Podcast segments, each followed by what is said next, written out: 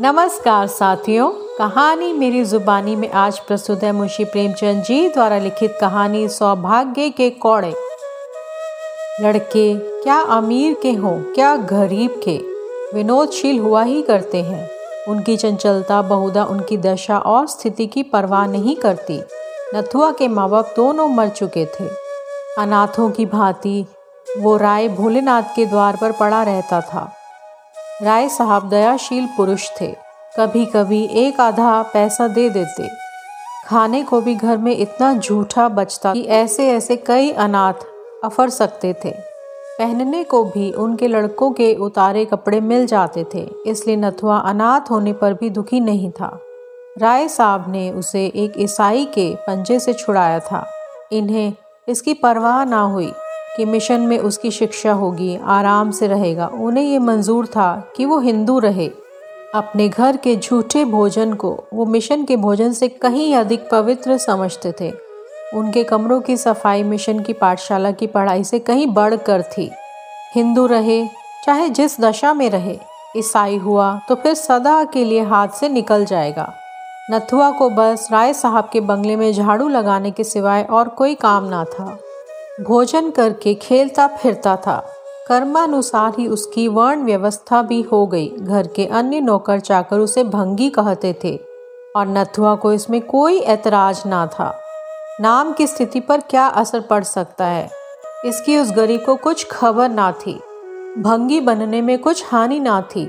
उसे झाड़ू देते समय कभी पैसे पड़े मिल जाते और कभी कोई चीज़। इससे वो सिगरेट लिया करता था। नौकरों के साथ उठने बैठने से उसे बचपन में ही तंबाकू, सिगरेट और पान का चस्का पड़ गया। राय साहब के घर में यूँ तो बालकों और बालिकाओं की कमी ना थी। दर्जनों भांजे भतीजे पड़े रहते थे, पर उनकी अपनी संतान केवल एक पुत्री थी जिसका नाम रत्ना था। रत्ना को पढ़ाने दो मास्टर थे। एक मेम साहब अंग्रेजी पढ़ाने आया करती थी। राय साहब की ये हार्दिक अभिलाषा थी कि रत्ना सर्वगुण आगरी हो और जिस घर में जाए उसकी लक्ष्मी बने।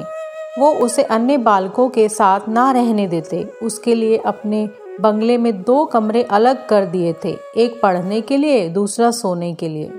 लोग कहते हैं कि लाड प्यार से बच्चे जिद्दी और शरीर हो जाते हैं। रत्ना इतने लाड प्यार पर भी बड़ी सुशील बालिका थी। किसी नौकर को रे ना पुकारती थी, किसी भिखारी तक को ना दुत्कारती। नथुआ को वो पैसे मिठाइयाँ दिया करती थी, कभी कभी उससे बातें भी किया करती थी।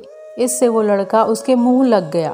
एक दिन नथुआ रत्ना के सोने के कमरे में झाड़ू लगा रहा था। रत्ना दूसरे कमरे में मेम साहब से अंग्रेजी पढ़ रही थी।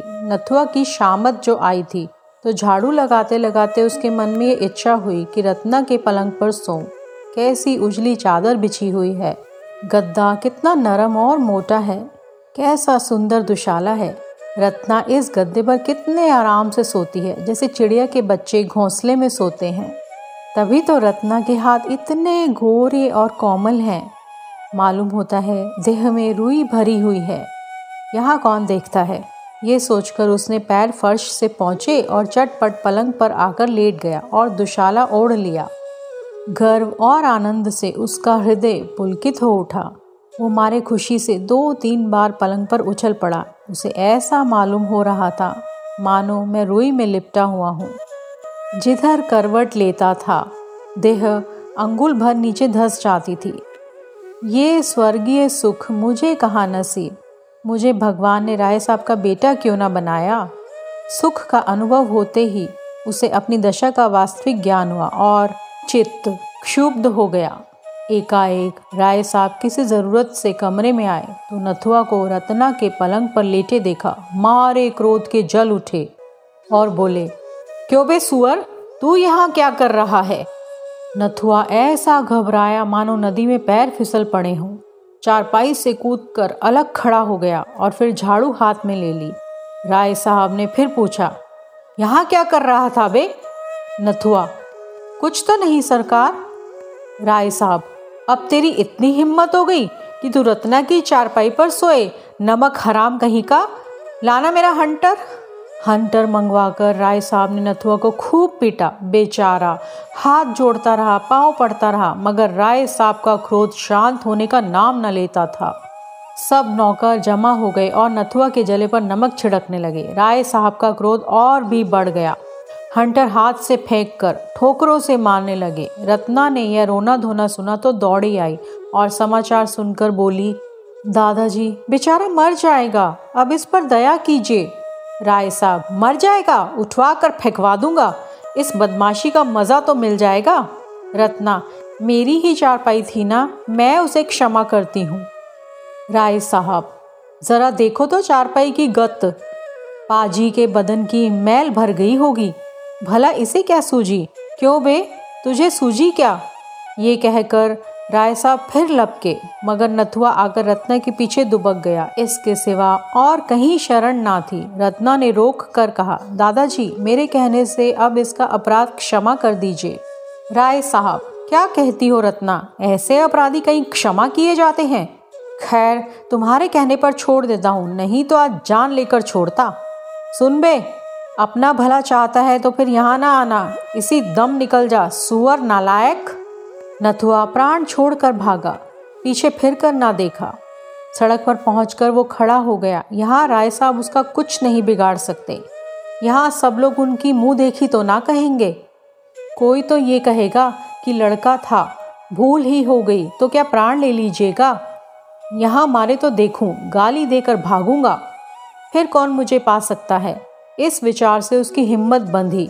बंगले की तरफ मुंह करके जोर से बोला, यहाँ आओ तो देखें, और फिर भागा कि कहीं राय साहब ने सुन ना लिया हो। नथुआ थोड़ी ही दूर गया था कि रत्ना की मेम साहिबा अपने टमटम पर सवार आती हुई दिखाई दी। उसने समझा कि शायद मुझे पकड़ने आ रही हैं, फिर भागा, किंतु जब पैरों में दौड़ने की शक्ति ना रही तो खड़ा हो गया। उसके मन ने कहा, वो मेरा क्या कर लेगी, मैंने उसका क्या बिगाड़ा है। एक क्षण में मेम साहिबा आ पहुंची और टमटम रोककर बोली, नाथू कहाँ जा रहे हो? नथुआ, कहीं नहीं मेम, राय साहब के यहाँ फिर जाएगा तो वो मारेंगे। क्यों नहीं मेरे साथ चलता, मिशन में आराम से रहे, आदमी हो जाएगा। नथुआ, किरस्तान तो ना बनाओगी? मेम, किरस्तान क्या भंगी से भी बुरा है, पागल। नथुआ, ना भैया, किरस्तान ना बनूंगा। मेम, तेरा जी चाहे ना बनना, कोई ज़बरदस्ती थोड़े ही ना बना देगा।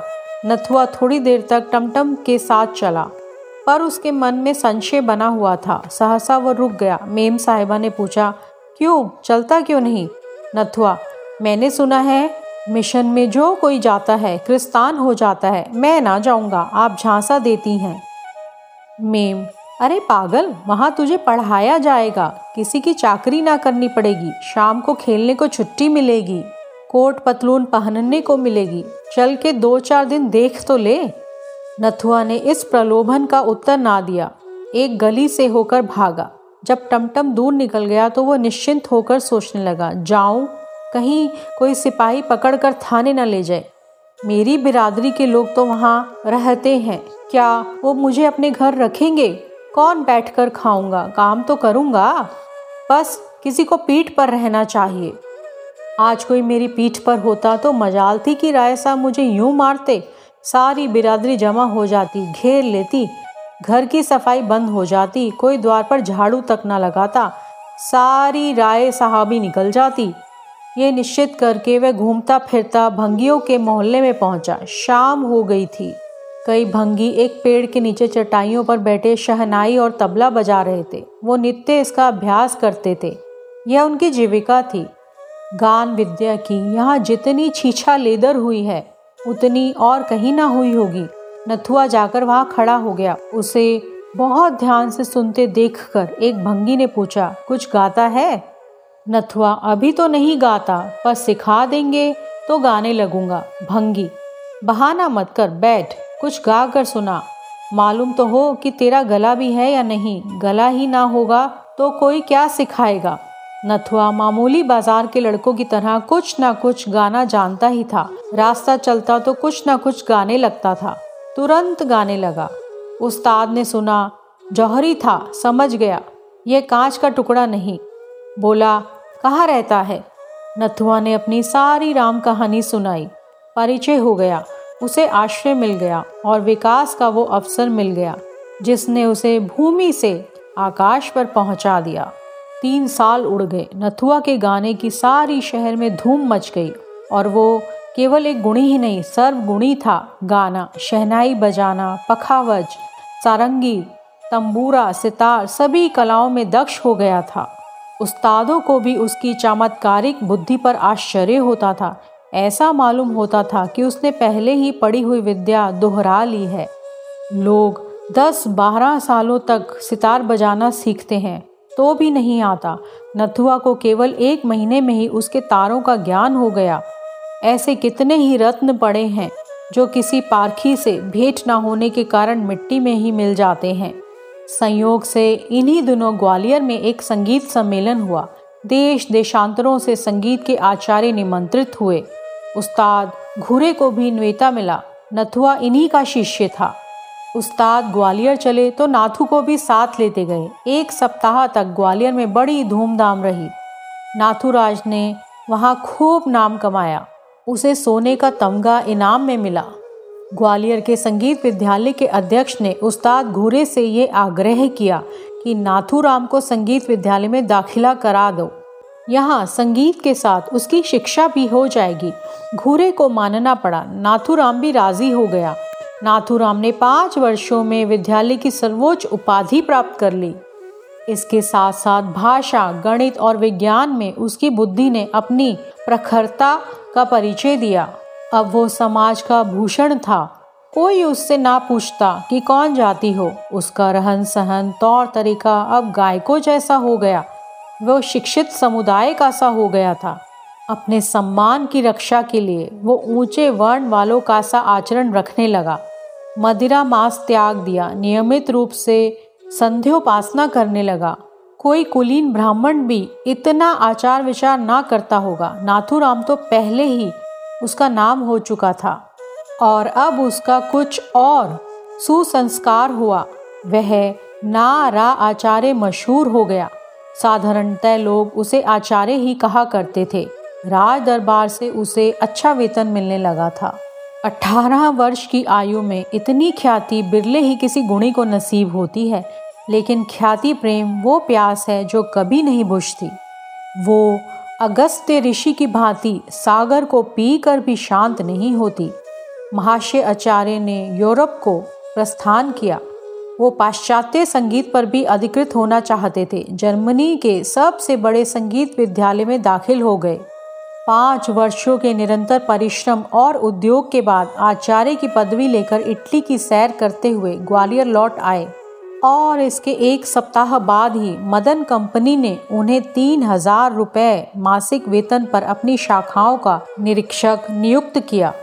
वो यूरोप जाने के पहले ही हज़ारों रुपये जमा कर चुके थे। यूरोप में भी ओपराओं और नाट्यशालाओं में उनकी खूब आवभगत हुई। कभी कभी एक दिन में इतनी आमदनी हो जाती थी जितनी यहाँ के बड़े से बड़े गवैयों को बरसों में भी ना होती थी। लखनऊ से विशेष प्रेम होने के कारण उन्होंने वहीं निवास करने का निश्चय किया। आचार्य महाशय लखनऊ पहुँचे तो उनका चित्त गद गद हो गया। यही उनका बचपन बीता था। यहीं एक दिन वो अनाथ थे। यहीं गलियों में कन कोवे लूटते फिरते थे। यहीं बाजारों में पैसे मांगते फिरते थे। आह, यहीं उन पर हंटरों की मार पड़ी थी जिसके निशान अब तक बने थे। अब वो दाग उन्हें सौभाग्य की रेखाओं से भी प्रिय लगते थे।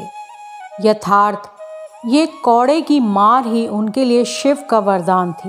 राय साहब के प्रति अब भी उनके दिल में क्रोध या प्रतिकार का लेश मात्र भी ना था। उनकी बुराइयां भूल गई थी, भलाइयां याद रह गई थी और रत्ना तो उन्हें दया और वात्सल्य की मूर्ति सी याद आती। विपत्ति पुराने घावों को बढ़ाती है, संपत्ति उन्हें भर देती है। गाड़ी से उतरे तो छाती धड़क रही थी। दस वर्ष का बालक तेईस वर्ष का जवान, शिक्षित, भद्र युवक हो गया था। उसकी माँ भी उसे देखकर ना कह सकती थी कि ये मेरा नथुआ है, लेकिन उनकी काया पलट की अपेक्षा नगर की काया पलट और भी विस्मयकारी थी। ये लखनऊ नहीं कोई दूसरा ही नगर था। स्टेशन से बाहर निकलते ही देखा कि शहर के कितने ही छोटे बड़े आदमी उनका स्वागत करने को खड़े हैं। उनमें एक युवती रमणी थी जो रत्ना से बहुत मिलती थी। लोगों ने उससे हाथ मिलाया और रत्ना ने उनके गले में फूलों का हार डाल दिया। ये विदेश में भारत का नाम रोशन करने का पुरस्कार था। आचार्य के पैर डगमगाने लगे। ऐसा जान पड़ता था अब नहीं खड़े रह सकते। ये वही रत्ना है। भोली भाली बालिका ने सौंदर्य, लज्जा, गर्व और विनय की देवी का रूप धारण कर लिया है। उनकी हिम्मत ना पड़ी कि रत्ना की तरफ सीधी आंखों से देख सकें। लोगों से हाथ मिलाने के बाद वो उस बंगले में आए जो उनके लिए पहले से ही सजाया गया था। उसको देखकर वे चौंक पड़े। ये वही बंगला था जहाँ रत्ना के साथ वो खेलते थे। सामान भी वही था, तस्वीरें वहीं, कुर्सियाँ और मेजें वहीं, शीशे के आलात वही, यहाँ तक कि फर्श भी वही था। अंदर कदम रखते हुए आचार्य महाशय के हृदय में कुछ वही भाव जागृत हो रहे थे जो किसी देवता के मंदिर में आकर धर्मपरायण हिंदू के हृदय में होते हैं। वो रत्ना के शयनागार में पहुँचे तो उनके हृदय में ऐसी ऐंठन हुई कि आंसू बहने लगे। ये वही पलंग है, वही बिस्तर और वही फर्श। उन्होंने अधीर होकर पूछा, ये किसका बंगला है? कंपनी का मैनेजर साथ था। बोला, एक राय भोलानाथ हैं, उन्हीं का है। आचार्य, राय साहब कहाँ गए? मैनेजर, खुदा जाने कहाँ चले गए। ये बंगला कर्ज की इल्लत में नीलाम हो रहा था। मैंने देखा हमारे थिएटर के करीब है। अधिकारियों ने खतों किताबत की और इसे कंपनी के नाम खरीद लिया। चालीस हजार में ये बंगला सामान समेत लिया गया। आचार्य, मुफ्त मिल गया। तुम्हें राय साहब की कुछ खबर नहीं? मैनेजर, सुना था कि कहीं तीर्थ करने गए थे, खुदा जाने लौटे या नहीं। आचार्य महाशय जब शाम को सावधान होकर बैठे तो एक आदमी से पूछा, क्यों जी, उस्ताद घुरे का भी हाल जानते हो? उनका नाम बहुत सुना है। आदमी ने सकरूण भाव से कहा, खुदा बंद, उनका हाल ना पूछिए। शराब पीकर घर आ रहे थे, रास्ते में बेहोश होकर सड़क पर गिर पड़े। इधर से एक मोटर लारी आ रही थी, ड्राइवर ने देखा नहीं, लारी उनके ऊपर से निकल गई। सुबह को लाश मिली। खुदाबंद अपने फन में एक था, अब उसकी मौत से लखनऊ वीरान हो गया। अब ऐसा कोई नहीं रहा जिस पर लखनऊ को घमंड हो। नथुआ नाम के एक लड़के को उन्होंने कुछ सिखाया था और उससे हम लोगों को बहुत उम्मीद थी कि उस्ताद का नाम जिंदा रखेगा, पर वो यहाँ से ग्वालियर चला गया, फिर पता नहीं कि कहाँ चला गया। आचार्य महाशय के प्राण सूखे जाते थे कि अब बात खुली, अब खुली। दम रुका हुआ था, जैसे कोई तलवार लिए सिर पर खड़ा हो। बारें कुशल हुई, घड़ा चोट खाकर भी बच गया। आचार्य महाशय उस घर में रहते थे, किंतु उसी तरह जैसे कोई नई बहू अपने ससुराल में रहे। उनके हृदय में पुराने संस्कार ना मिटते थे। उनकी आत्मा इस यथार्थ को स्वीकार ना करती थी कि अब ये मेरा घर है। वो जोर से हंसते और सहसा चौंक पड़ते। मित्रगण आकर शोर मचाते तो उन्हें एक अज्ञात शंका होती। लिखने पढ़ने के कमरे में शायद वो सोते तो उन्हें रात भर नींद ना आती। ये ख्याल दिल में जमा हुआ था कि ये पढ़ने लिखने का कमरा है। बहुत अच्छा होने पर भी वो पुराने सामान को बदल ना सकते थे, और रत्ना के शयनागर को तो उन्होंने कभी खोला ही नहीं। वह ज्यों का त्यों बंद पड़ा रहता था। उसके अंदर जाते हुए उनके पैर थरथराने लगते थे। उस पलंग पर सोने का ध्यान भी उन्हें नहीं आया। लखनऊ में कई बार उन्होंने विश्वविद्यालय में अपने संगीत नैपुण्य का चमत्कार किया। किसी राजा रईस के घर अब ना गाने जाते थे, चाहे कोई उन्हें लाखों रुपए ही क्यों ना दे दे। ये उनका प्रण था। लोग उनका अलौकिक गाना सुनकर अलौकिक आनंद उठाते थे। एक दिन प्रातःकाल आचार्य महाशय संध्या से उठे थे कि राय भोलानाथ उनसे मिलने गए। रत्ना भी उनके साथ थी। आचार्य महाशय पर रोब छा गया। बड़े बड़े यूरोपी थिएटरों में भी उनका हृदय इतना भयभीत ना हुआ था। उन्होंने ज़मीन तक झुककर राय साहब को सलाम किया। भोलानाथ उनकी नम्रता से कुछ विस्मती से हो गए। बहुत दिन हुए जब लोग उन्हें सलाम किया करते थे, अब तो जहाँ जाते थे उनकी हंसी उड़ाई जाती थी। रत्ना भी लज्जित हो गई। राय साहब ने कातर नेत्रों से इधर उधर देखकर कहा, आपको ये जगह तो पसंद आई होगी। आचार्य, जी हाँ, इससे उत्तम स्थान की तो मैं कल्पना भी नहीं कर सकता। भोलानाथ, ये मेरा ही बंगला है, मैंने ही इसे बनवाया था और मैंने ही इसे बिगाड़ भी दिया। रत्ना ने झेपते हुए कहा, दादाजी, इन बातों से क्या फ़ायदा। भोला, फ़ायदा नहीं है बेटी, नुकसान भी नहीं। सज्जनों से अपनी विपत्ति कहकर चित्त शांत होता है। महाशय, ये मेरा ही बंगला है, या यूँ कहिए कि था। पचास हज़ार सालाना इलाके से मिलते थे। कुछ आदमियों की संगत में मुझे सट्टे का चस्का पड़ गया। दो तीन बार ताबड़तोड़ बाजी हाथ आई, हिम्मत खुल गई, लाखों के वारे न्यारे होने लगे, किंतु एक ही घाटे में सारी कसर निकल गई। बधिया बैठ गई, सारी जायदाद खो बैठा। सोचिए, पच्चीस लाख का सौदा था। कौड़ी चित पड़ती तो आज इस बंगले का कुछ और ही ठाठ होता, नहीं तो अब पिछले दिनों को याद कर कर के हाथ मलता हूँ। मेरी रत्ना को आपके गाने से बड़ा प्रेम है, जब देखो आप ही की चर्चा किया करती है। इसे मैंने बीए तक पढ़ाया। रत्ना का चेहरा शर्म से लाल हो गया। बोली, दादाजी, आचार्य महाशय मेरा हाल जानते हैं, उनको मेरे परिचय की ज़रूरत नहीं। महाशय क्षमा कीजिएगा, पिताजी उस घाटे के कारण कुछ अव्यवस्थित चित्त से हो गए हैं। वो आपसे ये प्रार्थना करने आए हैं कि यदि आपको कोई आपत्ति ना हो तो वो कभी कभी इस बंगले को देखने आया करें, इससे उनके आंसू पूछ जाएंगे। उन्हें इस विचार से संतोष होगा कि मेरा कोई मित्र इसका स्वामी है। बस यही कहने के लिए ये आपकी सेवा में आए हैं। आचार्य ने विनयपूर्ण शब्दों से कहा, इसके पूछने की ज़रूरत नहीं है, घर आपका है, जिस वक्त जी चाहे शौक से आइए, बल्कि आपकी इच्छा हो तो आप इसमें रह सकते हैं। मैं आपके लिए कोई दूसरा स्थान ठीक कर लूँगा। ये सुनकर राय साहब ने धन्यवाद दिया और चले गए। वो दूसरे तीसरे यहाँ ज़रूर आते और घंटों बैठते। रत्ना भी उनके साथ अवश्य आती। फिर कुछ दिन बाद प्रतिदिन आने लगे। एक दिन उन्होंने आचार्य महाशय को एकांत में ले जाकर पूछा, क्षमा कीजिएगा, आप अपने बाल बच्चों को क्यों नहीं बुला लेते? अकेले तो आपको बहुत कष्ट होता होगा। आचार्य, मेरा तो अभी विवाह ही नहीं हुआ है और ना करना चाहता हूँ। ये कहते हुए आचार्य महाशय ने आंखें नीची कर ली। भोलानाथ, ये क्यों? विवाह से आपको क्या द्वेष है? आचार्य, कोई विशेष कारण तो नहीं बता सकता, इच्छा ही तो है। भोला, आप ब्राह्मण हैं? आचार्य का रंग उड़ गया।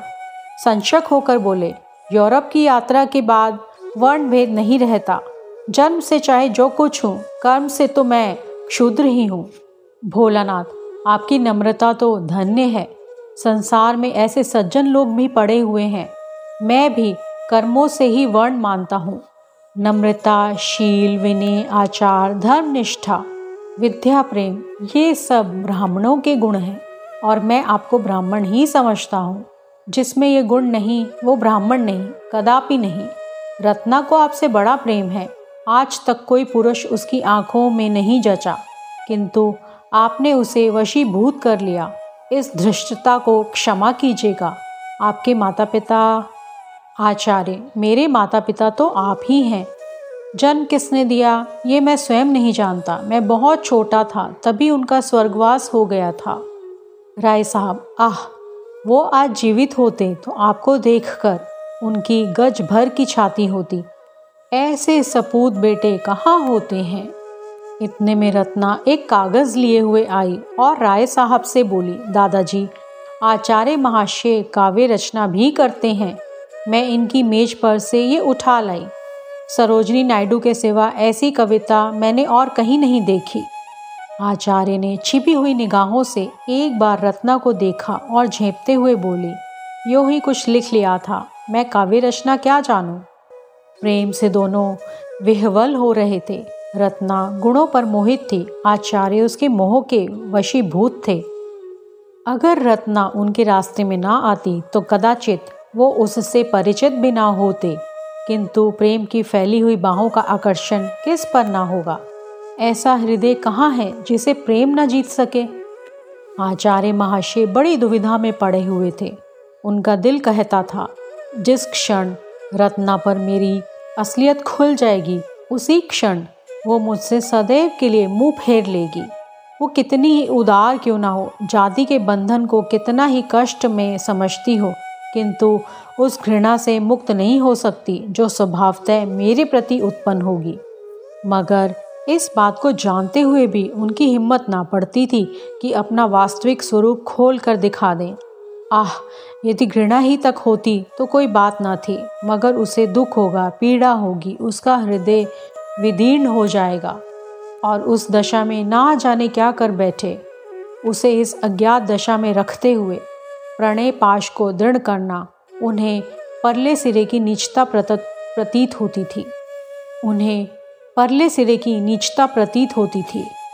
ये कपट है, दगा है, धूर्तता है जो प्रेमाचरण में सर्वथा निषिद्ध है। इस संकट में पड़े हुए वो कुछ निश्चय ना कर सकते थे कि क्या करना चाहिए। उधर राय साहब की भी आमदोरफ्त दिनों दिन बढ़ती जा रही थी। उनके मन की बात एक एक शब्द से झलकती थी। रत्ना का आना जाना बंद हो जाता था तो उनके आशय को और भी प्रकट करता था। इस प्रकार तीन चार महीने व्यतीत हो गए। आचार्य महाशय सोचते कि ये वही राय साहब हैं जिन्होंने केवल रत्ना की चारपाई पर जरा सा देर लेटने के लिए मुझे मार मार कर घर से निकाल दिया था। जब उन्हें मालूम होगा कि मैं वही अनाथ, अछूत, आश्रयहीन बालक हूँ तो उन्हें कितनी आत्मवेदना, कितनी अपमान पीड़ा, कितनी लज्जा, कितनी दुराशा, कितना पश्चाताप होगा। एक दिन राय साहब ने कहा, विवाह की तिथि निश्चित कर लेनी चाहिए। इस लगन में मैं ऋण से वो ऋण हो जाना चाहता हूँ। आचार्य महाशय ने इस बात का मतलब समझकर भी ये प्रश्न किया, कैसी तिथि? राय साहब, यही रत्ना के विवाह की। मैं कुंडली का तो कायल नहीं, पर विवाह तो शुभ मुहूर्त में ही होगा। आचार्य भूमि की ओर ताकते रहे, कुछ ना बोले। राय साहब, मेरी अवस्था तो आपको मालूम ही है। कुश कन्या के सिवा और किसी योग्य नहीं हूँ। रत्ना के सिवा और कौन है जिसके लिए उठा रखता। आचार्य महाशय विचारों में मग्न थे। राय साहब, रत्ना को आप स्वयं जानते हैं। आपसे उसकी प्रशंसा करनी व्यर्थ है। वो अच्छी है या बुरी है उसे आपको स्वीकार करना पड़ेगा। आचार्य महाशय की आंखों में आंसू बह रहे थे। राय साहब, मुझे पूरा विश्वास है कि आपको ईश्वर ने उसी के लिए यहाँ भेजा है। मेरी ईश्वर से ये याचना है कि तुम दोनों का जीवन सुख से कटे। मेरे लिए इससे ज़्यादा खुशी और कोई नहीं हो सकती। इस कर्तव्य से मुक्त होकर मेरा इरादा है कुछ दिन भगवत भजन करूं। गौड़ रूप से आप ही उस फल के भी अधिकारी होंगे। आचार्य ने अवरुद्ध कंठ से बोला, महाशय आप मेरे पिता तुल्य हैं, पर मैं इस योग्य कदापि नहीं हूँ। राय साहब ने उन्हें गले लगाते हुए कहा, बेटा तुम सर्वगुण संपन्न हो, तुम समाज के भूषण हो। मेरे लिए ये महान गौरव की बात है कि तुम जैसा दामाद पाऊँ। मैं आज तिथि आदि ठीक करके कल आपको सूचना दूंगा। ये कहकर राय साहब उठ खड़े हुए। आचार्य कुछ कहना चाहते थे पर मौका ना मिला, या यूँ कहो हिम्मत ना पड़ी। इतना मनोबल ना था, घृणा सहन करने की इतनी शक्ति ना थी। विवाह हुए महीना भर हो गया था। रत्ना के आने से पति ग्रह उजला हो गया है और पति हृदय पवित्र सागर में कमल खिल गया। रात का समय था। आचार्य महाशय भोजन करके लेटे हुए थे, उसी पलंग पर जिसने किसी दिन उन्हें घर से निकलवाया था, जिसने उनके भाग्य चक्र को परिवर्तित कर दिया था। महीना भर से वो अवसर ढूंढ रहे हैं कि वो रहस्य रत्ना को बतला दूं। उनका संस्कारों से दबा हुआ हृदय ये नहीं मानता कि मेरा सौभाग्य मेरे गुणों ही का अनुग्रह है। वो अपने रुपये को भट्टी में पिघलाकर उनका मूल्य जानने की चेष्टा कर रहे हैं, किंतु अवसर नहीं मिलता। रत्ना जो ही सामने आ जाती है वो मंत्र मुग्ध हो जाते हैं। बाग में रोने कौन जाता है, रोने के लिए तो अंधेरी कोठरी ही चाहिए। इतने में रत्ना मुस्कुराती हुई कमरे में आई। दीपक की ज्योति मंद पड़ गई। आचार्य ने मुस्कुरा कर कहा, अब चिराग गुल कर दूं ना? रत्ना बोली, क्यों, क्या मुझसे शर्म आती है? आचार्य, हाँ, वास्तव में शर्म आती है रत्ना, इसीलिए कि मैंने तुम्हें जीत लिया। आचार्य, नहीं, इसलिए कि मैंने तुम्हें धोखा दिया। रत्ना, तुम में धोखा देने की शक्ति नहीं है। आचार्य, तुम नहीं जानती, मैंने तुम्हें बड़ा धोखा दिया है। रत्ना, सब जानती हूँ। आचार्य, जानती हो मैं कौन हूँ? रत्ना, खूब जानती हूँ, बहुत दिनों से जानती हूँ। जब हम तुम दोनों इस बगीचे में खेला करते थे, मैं तुमको मारती थी और तुम रोते थे। मैं तुमको अपनी झूठी मिठाइयाँ देती थी और तुम दौड़ कर लेते थे। तब भी मुझे तुमसे प्रेम था, हाँ, वो दया के रूप में व्यक्त होता था। आचार्य ने चकित होकर कहा, रत्ना, ये जानकर भी तुमने? रत्ना, हाँ, जानकर ही, ना जानती तो शायद ना करती। आचार्य, ये वही चारपाई है रत्ना, और मैं घाते में। आचार्य ने उसे गले लगाकर कहा, तुम क्षमा की देवी हो। रत्ना ने उत्तर दिया, मैं तुम्हारी चेरी हूँ। आचार्य, राय साहब भी जानते हैं? रत्ना, नहीं, उन्हें नहीं मालूम है। उनसे भूल कर भी ना कहना, नहीं तो वे आत्मघात कर लेंगे। आचार्य, वो कोड़े अभी तक याद हैं। रत्ना, अब पिताजी के पास उसका प्रायश्चित करने के लिए कुछ नहीं रह गया। क्या अब भी तुम्हें संतोष नहीं हुआ? कहानी सुनने के लिए आपका धन्यवाद। आपका दिन शुभ हो।